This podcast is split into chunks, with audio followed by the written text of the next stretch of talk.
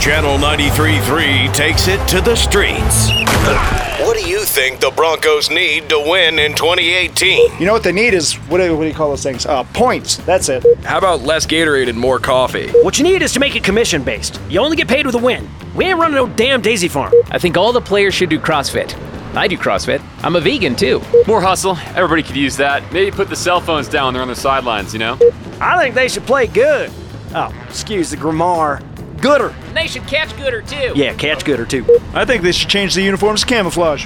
Can't tackle what you can't see. Huh? Huh? From Nerf's oh LOL at 505, powered by Illegal Pete's. Search LOLs on iHeartRadio.